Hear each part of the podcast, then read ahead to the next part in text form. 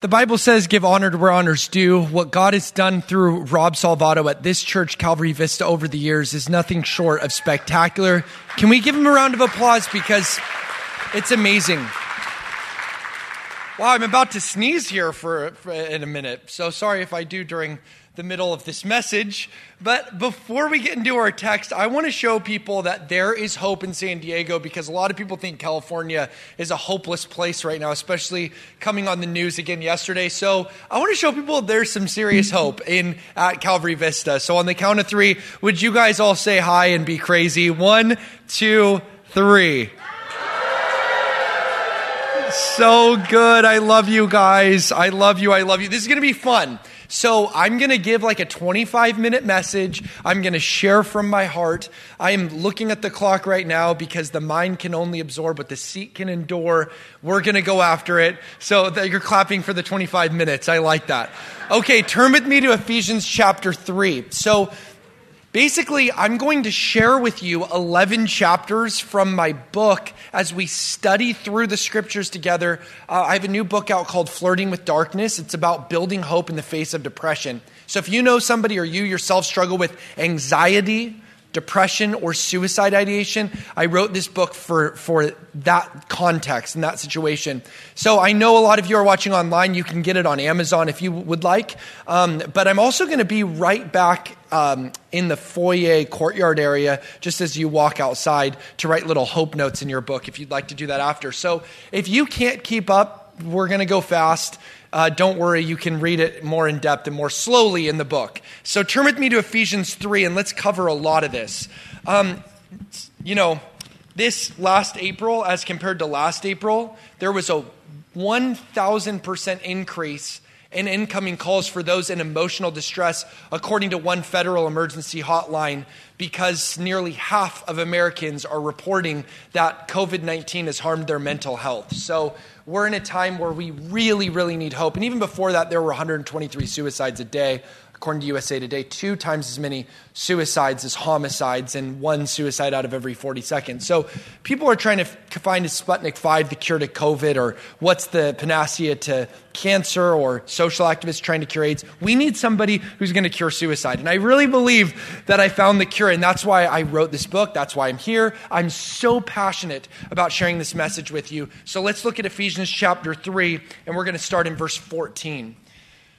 Paul writes to the church of Ephesus, Ephesians three fourteen, "For this reason, I bow my knees to the Father of our Lord Jesus Christ, from whom the whole family in heaven and earth is named, that he would grant you, according to the riches of his glory, to be strengthened with might through his Spirit in the inner man." Let me read that last verse again, verse sixteen. That you, that he would grant you, according to the riches of his glory, to be strengthened with might through his Spirit in the inner man. Paul is writing this passage from Rome, from prison, and he's writing to Ephesus. Quick backdrop, backdrop against which this book was written. Ephesus was a luxurious, wealthy city. It was known as the Bank of Asia Minor. It connected commerce from east to west, had about a half a million people that lived there. One of the ancient wonders of the world, the Temple of Artemis, two hundred twenty years in building. It also had a theater that sat fifty thousand people. Ephesus was known as the uh, capital of the eastern part of the Roman Empire. Through this church, the funnel of all the other seven churches in Revelation two and three were actually started through the church of Ephesus. It was even known as the third Christian capital behind um, Jerusalem, which was the center for Christianity, and Antioch, where they were first called Christians. So this is a very powerful church. And Paul, as he's praying for Ephesus, he, he bows his knees to the God and Father of our Lord Jesus Christ. Nearly fifty percent of the book of Ephesians, roughly fifty percent, is a prayer. So Paul is praying. Now watch this. He prays to who? The God and Father of our Lord Jesus Christ, from whom the whole family in heaven, that's church triumphant, according to theologians, and earth, that's church militant, is named, that he would grant you according to the riches of his glory. Elsewhere, Paul called this the unsearchable riches of Christ. Why? Because Ephesus was a, the, the Bank of Asia Minor.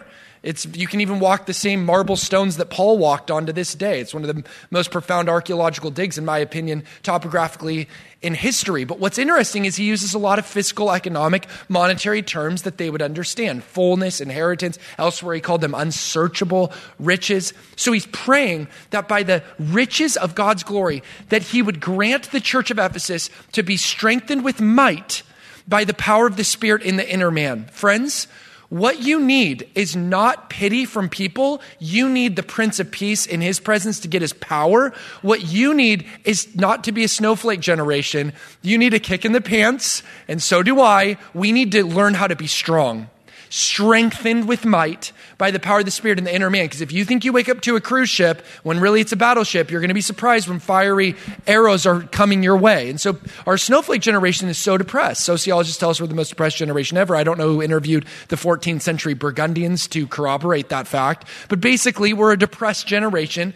And so we have to understand that the only way to get out of depression is to fight our way out of it. The only way out is to fight through. The only way out is to be strengthened with might by the power of the Spirit in the inner man. So I want to clear up two quick taboos when it comes to depression. One is that it's a stigma if you're depressed that you are not strengthened with might. In fact, you're weak if you're depressed, failing to realize that Moses was suicidal. He said, God, if you continue to treat me this way, take my life. Job said, I wish I was a stillborn. Elijah sat under a juniper broom tree in a cave after outrunning Jezebel's chariot, who would paint her face at the end of her life. She was like a female it clown. And he says, God, take my life. I want to die. And then God made him take a nap and gave him some food. Friends, there are very few things a good nap, a good prayer time, and a good meal will not solve. But Elijah was suicidal. He said, God, I want to die. David was bipolar, if not borderline, when one minute he's dancing in his linen ephod before the Ark of the Covenant, and the next minute he's saying, my God, my God, why hast thou forsaken me? Jonah wanted to die when a worm ate his plant. And Paul said, we despaired even of life. Even Jesus said, my soul is exceedingly sorrowful, even unto death, in the Garden of Gethsemane. So if you struggle with depression, you're in the company of some greats. So do not think that you're weak. On the other hand, there's this other taboo against hope, where people say depression is, is a disease. I, I hear this, depression is a disease. It's very trendy and hipster to basically say like, oh, I'm just a four on the Enneagram. I'm being my authentic self by being depressed. There's no cure for this thing. But what did the psalmist say in Psalm forty-two, verse five eleven, and then in Psalm forty-three, verse five, he's repeating the refrain, why are you cast down, O my soul? Hope in God. That's what he said. He didn't say, why are you cast down, O my soul? Keep up the good work. Keep staying depressed. No, he said, why are you cast down, O my soul? Hope in God. I believe there is a cure to defeating depression, and it's found in hope in God. So what we need is to be strengthened with might. As Paul is writing this from prison, this is, these are not easy circumstances. He's not lifting weights, watching E S P N like post Johnny Cash prison reform. We're talking about a guy who's in a dungeon right now. And they they they, they would stack prisoners on top of each other, and they'd separate them between grape, uh, grates back then. So the guy on the top, when he goes to the bathroom, what happens to the guy on the bottom? We're talking about horrific, horrendous ancient conditions.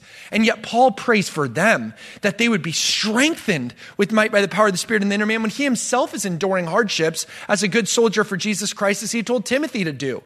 So I want to encourage you that what you need is to become Navy SEAL Team six, DEFCON one, M I five, Green Beret, Paratrooper, Army Recon, like, uh, or Marine Recon. Uh, you need to become like heroic, stoic, joyful soldier, happy warrior, lone survivor, Marcus Luttrell, American Sniper, you know, Chris Kyle, Chad Williams, SEAL of God, David Goggins, can't hurt me, take up the helmet of salvation, the sword of the Spirit, which is the word of God, the shield of faith, which can quench every fiery dart of the wicked one, the breastplate of righteousness, the belt of truth, the shoes of the preparation of the gospel of peace, fight against principalities, powers, and spiritual wickedness in high places. They have the high ground, but we know victory belongs to us because Exodus fifteen three says, our God is a man of war and the battle is not ours. The battle belongs to the Lord. So we have to fight red in tooth and claw. We have to leave everything on the field. We have to dig in our heels. We got to fight our way out. I'm not going to massage the ego of the snowflake generation anymore because it's not working. We're so depressed. We have to fight, fight, and fight some more. So I'm going to arm you to the teeth with eleven weapons you need to defeat the dark lord of depression. Are you ready? Okay, so these are eleven chapters from the book, which I'm going to try to tackle in the next seventeen minutes, eighteen minutes, seventeen minutes. Here we go. Miracles happen. Number one, These are the eleven weapons that God used to help me out of depression over my, you know, over ten year stint with chronic depression and suicide ideation. So if God could heal me, and he has, he can heal any one of you.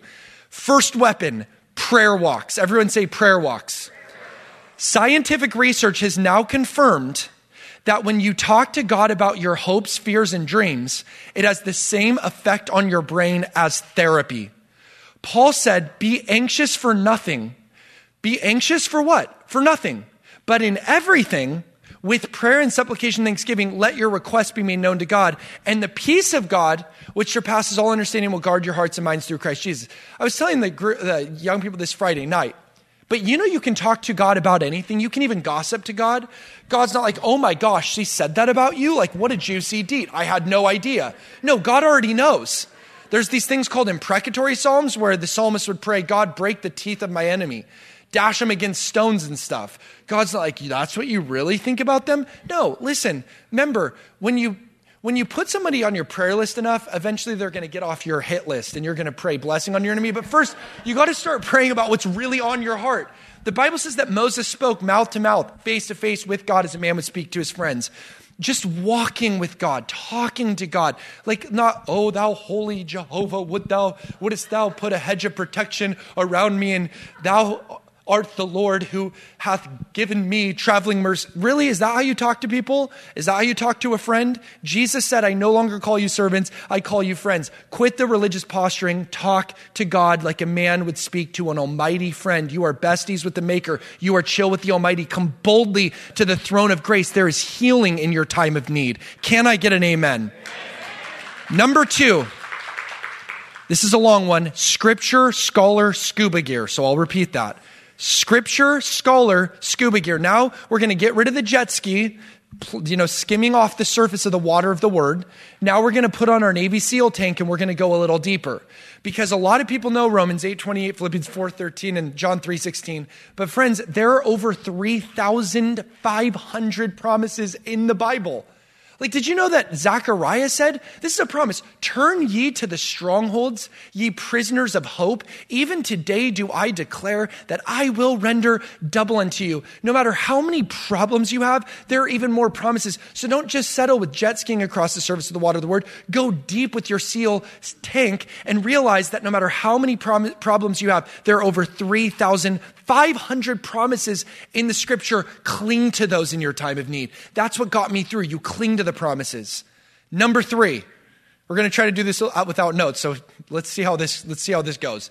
Number three, the magic number of greatness, the magic number of greatness.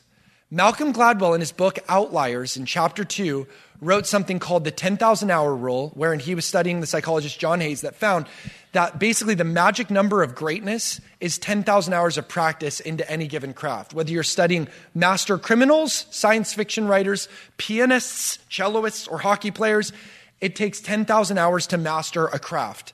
So the Beatles are a prime example. The Beatles were terrible. I don't know if you know that, but they were originally horrible. What made them amazing is they played this club in Hamburg, Germany, a rundown club, seven nights a week for eight hours a night. Let me say that again. Seven nights a week for eight hours a night. Probably felt like eight days a week.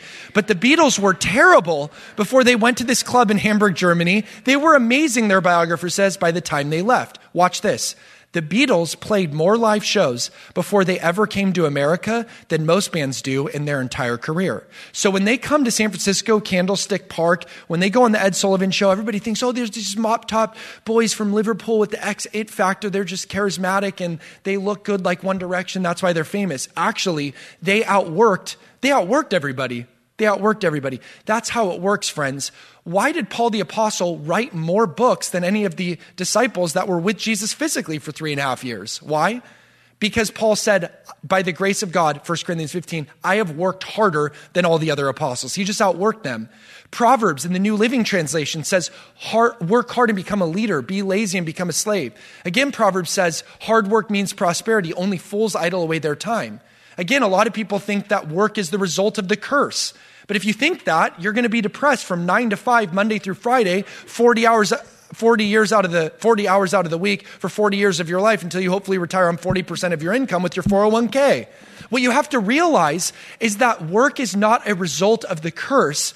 No, pulling up weeds by the sweat of your brow, getting expelled from the Garden of Eden was the curse. But God was called, Adam was called to be a worker, to be a gardener before he ever ate the forbidden fruit. Before original sin was original blessing. So the curse was that he was expelled from the garden to work by the sweat of his brow. That was Adam. So Jesus is called the last Adam, and he goes back into a garden, the Garden of Gethsemane. And the first place the last Adam bleeds is from the sweat of his brow, when he sweat great drops of blood to reverse the curse and redeem man's work, as the last Adam redeeming the first Adam, showing you that your work matters. So stop crying, start sweating. Sitting around existentially navel-gazing is not going to solve your problem. Stop overthinking. Get out of your head. Here's a key. Stop looking for happiness. Start looking for purpose. Hone a craft. Number four, endorphins, anyone? Endorphins, anyone? That's number four. Paul was always talking about sports. You had the Panionian Games in Ephesus, where he was writing to. You had the Isthmian Games in Corinth. You had the Olympic Games in Athens. Paul talked about running, epictein ominos, a racer going hard out for the finish. He talked about, in Hebrews, whoever wrote that book, talked about endurance running. Uh, nobody knows who was the author, but endurance running. Of course, we have uh, Paul talking about the mastery, wrestling, boxing, shadow boxing, fighting. He was constantly using sports metaphors, it would seem. Why? Paul would have had the E S P N app. He probably would have watched First Take. He would have been tracking with what Justin Herbert's doing with the Chargers this year. Paul was using sports metaphors. Why?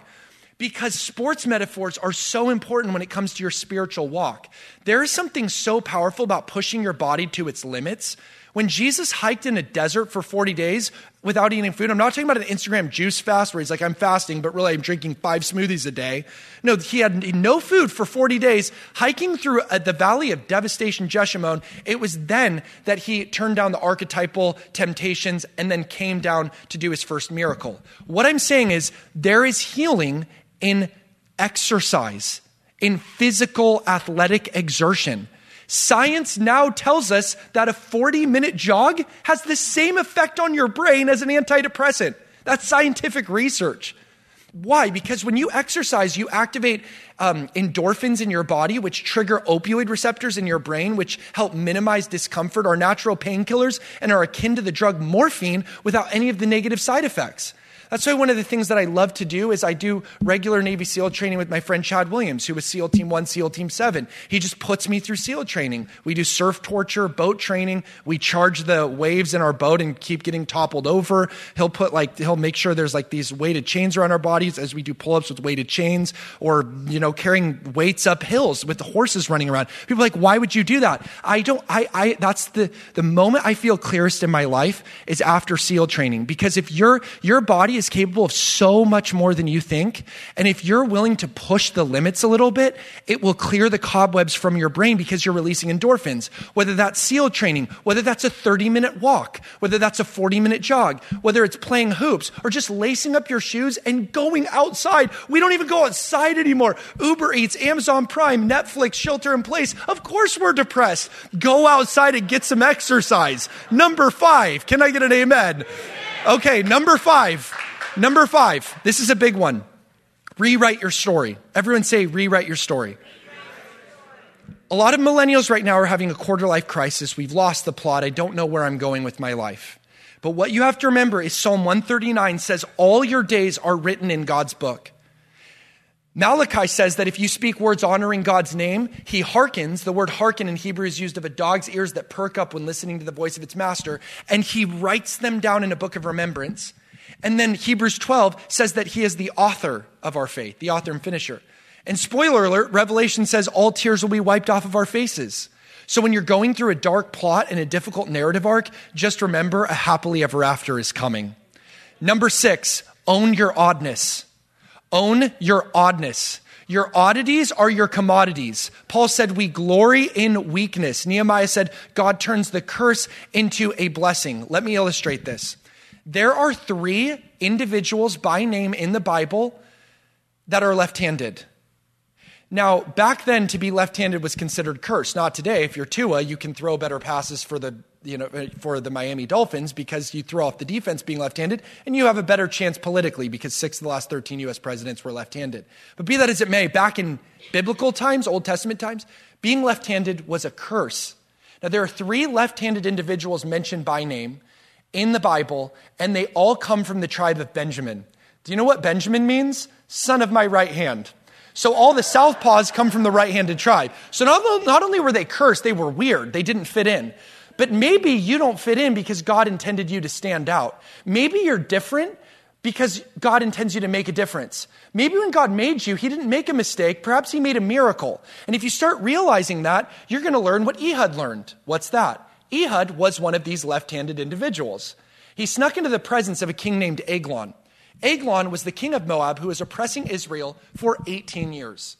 Eglon, the Bible says, was a very fat man. Now, when you use the adverb very, and the Bible says thy word is truth, we're not talking about exercise. We're talking about extra fries. This guy's like the body is a temple, and sometimes we add additions. Eglon, like he looked like an egg, Job of the Hutt. This guy had his own zip code. So anyway, Ehud sneaks into the presence of Eglon, stabs him with a dagger. The dagger disappears in his fat. He goes out and kills ten thousand lusty men of Moab and saves Israel after eighteen years of oppression under Eglon's wicked regime. How did he do that?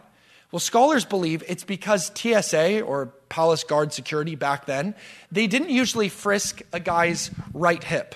Why? Because if you're right-handed, what hip do you draw your sword from? Your left hip across your body. Why would a cursed southpaw be in the presence of a king? He would have his sword on his right hip. That's how he was able to sneak his dagger past the palace guard, evidently because they didn't frisk his right hip. So his curse became his blessing. What seemed to be his disadvantage was his military advantage, so he could perform this assassination.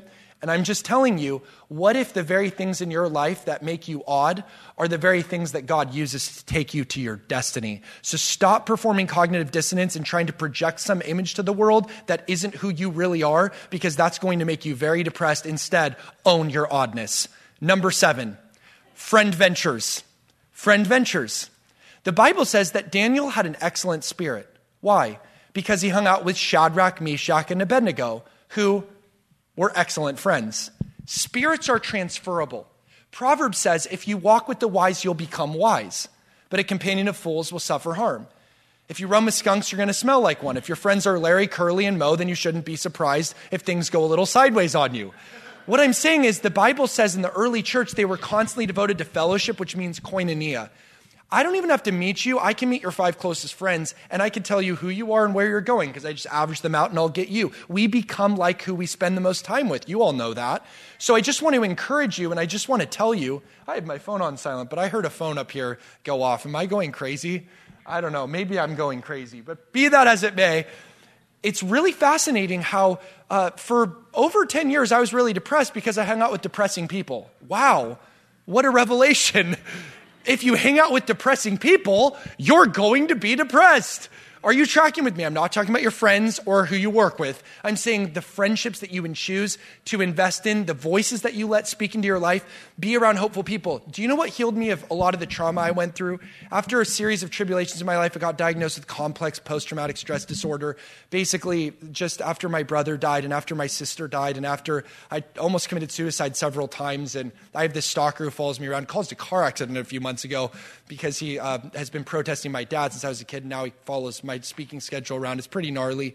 And a pastor friend of mine committed suicide, and I went through a romantic heartbreak after an eight-year relationship. After all this stuff happened, I started to things started to get a little weird for me. Like I thought, this world is really a bad place to be. And one of the chief things that helped me was not people who got on their knees with me, as great as that is. It wasn't people who gave me a deep prophetic word, as wonderful as deep prophetic words are. It was literally people with their skateboards who didn't talk to me about all the horrible things that happened in my life, and they just started showing me that life could be good, that life could be fun, that the fruit of the Spirit is joy. Get around those people, because I'm telling you, friend ventures with God and squad might just save your life. Number eight, heaven. Heaven. What do you do when people you love die? What do you do when you're about to die?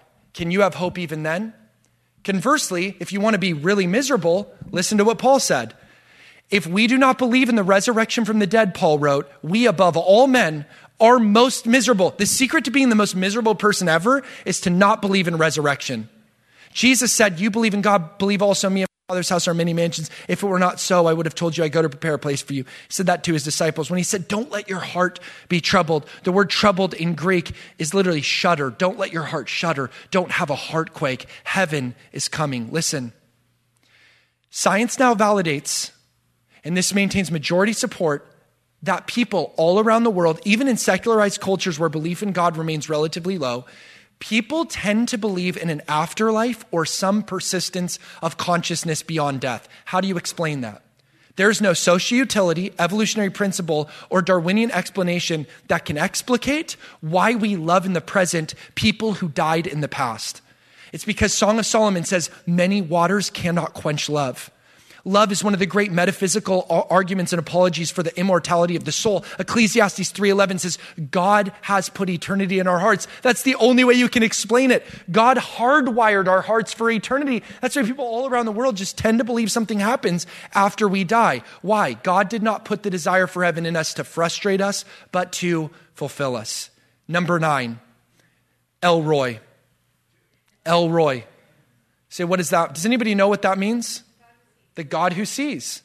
The first time a character in the Bible named God with a nickname was an Egyptian immigrant slave girl named Hagar, who was dying in a desert, and she said, you are the God who sees, when God rescued her, El Roy. What's interesting is a lot of people cut themselves because through sublimation and transference, they're trying to move the pain from their mind to their body to distract their thoughts. And so in cutting themselves, it's a it can be a bid for attention where they're saying, does anybody see me? And by the way, one of the, my, one of the things I really want to clarify is people say they're just threatening suicide because they want attention. And I say, absolutely, that's why they're doing that. If they're so depressed that they're threatening to kill themselves, if they don't get attention, that is not a cause to judge them. In fact, that is a cause to love them all the more, to give them more attention, more focus, and more concentration, because we all need to be seen. We all need to be seen. You are El Roy, the God who sees. Jesus said, if you see, if you've seen me, you've seen the Father. Who's the Father? El Roy, the God who sees you.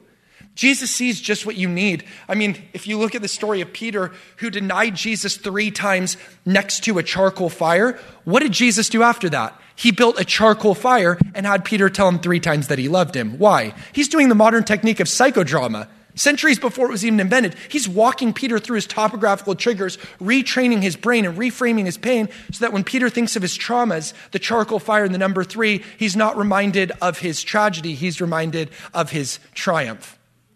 What I'm saying is the Lord is Jehovah Rapha, the God who heals. He has the healing balm of Gilead. He sees what you're going through and he sees the cure you need. And sometimes, like in my case, God will see you through the eyes of professional help. He'll see you through the eyes of your counselor. I have no idea where people got the idea, you shouldn't go to therapy. That's wrong. Actually, the Bible never says that. It says the opposite, that in the multitude of counselors, there is safety. The more counselors I can get, the better. And El Roy, the God who sees, will sometimes use human physicians, and sometimes he'll give a, a spiritual world that and sometimes he'll use endorphins, and sometimes he'll use prayer walks, and sometimes he'll send friends. But either way, know that that's your God is. Your God sees you. Number ten. I'm already a minute over, but I'm almost done. Number ten. Let God love on you. Did you know the Bible never says that the disciples were amazed at anything Jesus did? It doesn't say they were amazed that Jesus walked on a lake, fed five thousand people with a Lunchable, or rose from the dead. In fact, when he rose from the dead in the story, it says some people doubted. Wouldn't that be annoying if you rose from the dead and some people doubt? You're like, that that was, I don't have anything left in the trunk. Like, that was the grand climax. They're like, yeah, we, we we don't buy it. It doesn't say they, they were amazed at anything he did, except for one time. The one time was in John four. It says they were amazed that Jesus spoke with a woman. Why? Because it was a Samaritan woman. And Jews had no dealings with Samaritans. In fact, Samaritan women in that troglodytic, Neanderthal, knuckle-dragging, caveman, patriarchal paradigm believed, when they objectified women, that a Samaritan woman had less value than a man's donkey. That was Jewish culture. In fact, the Jewish there was a Jewish rabbinic saying that if you as a Jewish man or rabbi prolonged conversation with a woman in the streets, you would in the end inherit Gehenna. So you're going to hell if you talk too long to a woman in the street. What was Jesus' longest conversation with a woman, a Samaritan woman? And it says the disciples were amazed. Why? Jesus always goes after the oppressed. Those on the underbelly of injustice, those pushed to the margins, those pushed to the fringes, those ashamed, those who are destitute, the prostitute, the tax collector. He goes after those people. So if you feel like you've been forgotten or pushed to the margins or you're sort of the scum of society or the dregs of the earth, can I remind you that God loves you? The Bible says anxiety in the heart causes depression, but a good word makes it glad. Here's a good word. God is love, and perfect love casts out fear. Let God love the heavens right into you and the despair clean out of you. Sit back, relax, and let God give you a sloppy bear hug. Number eleven, and finally, dreamality. As we strengthen you with might, with your eleventh weapon by the power of the Spirit, dreamality. A lot of people say in Christian circles, you shouldn't follow your heart. Why? Jeremiah said, the heart is deceitfully wicked above all things, who can know it?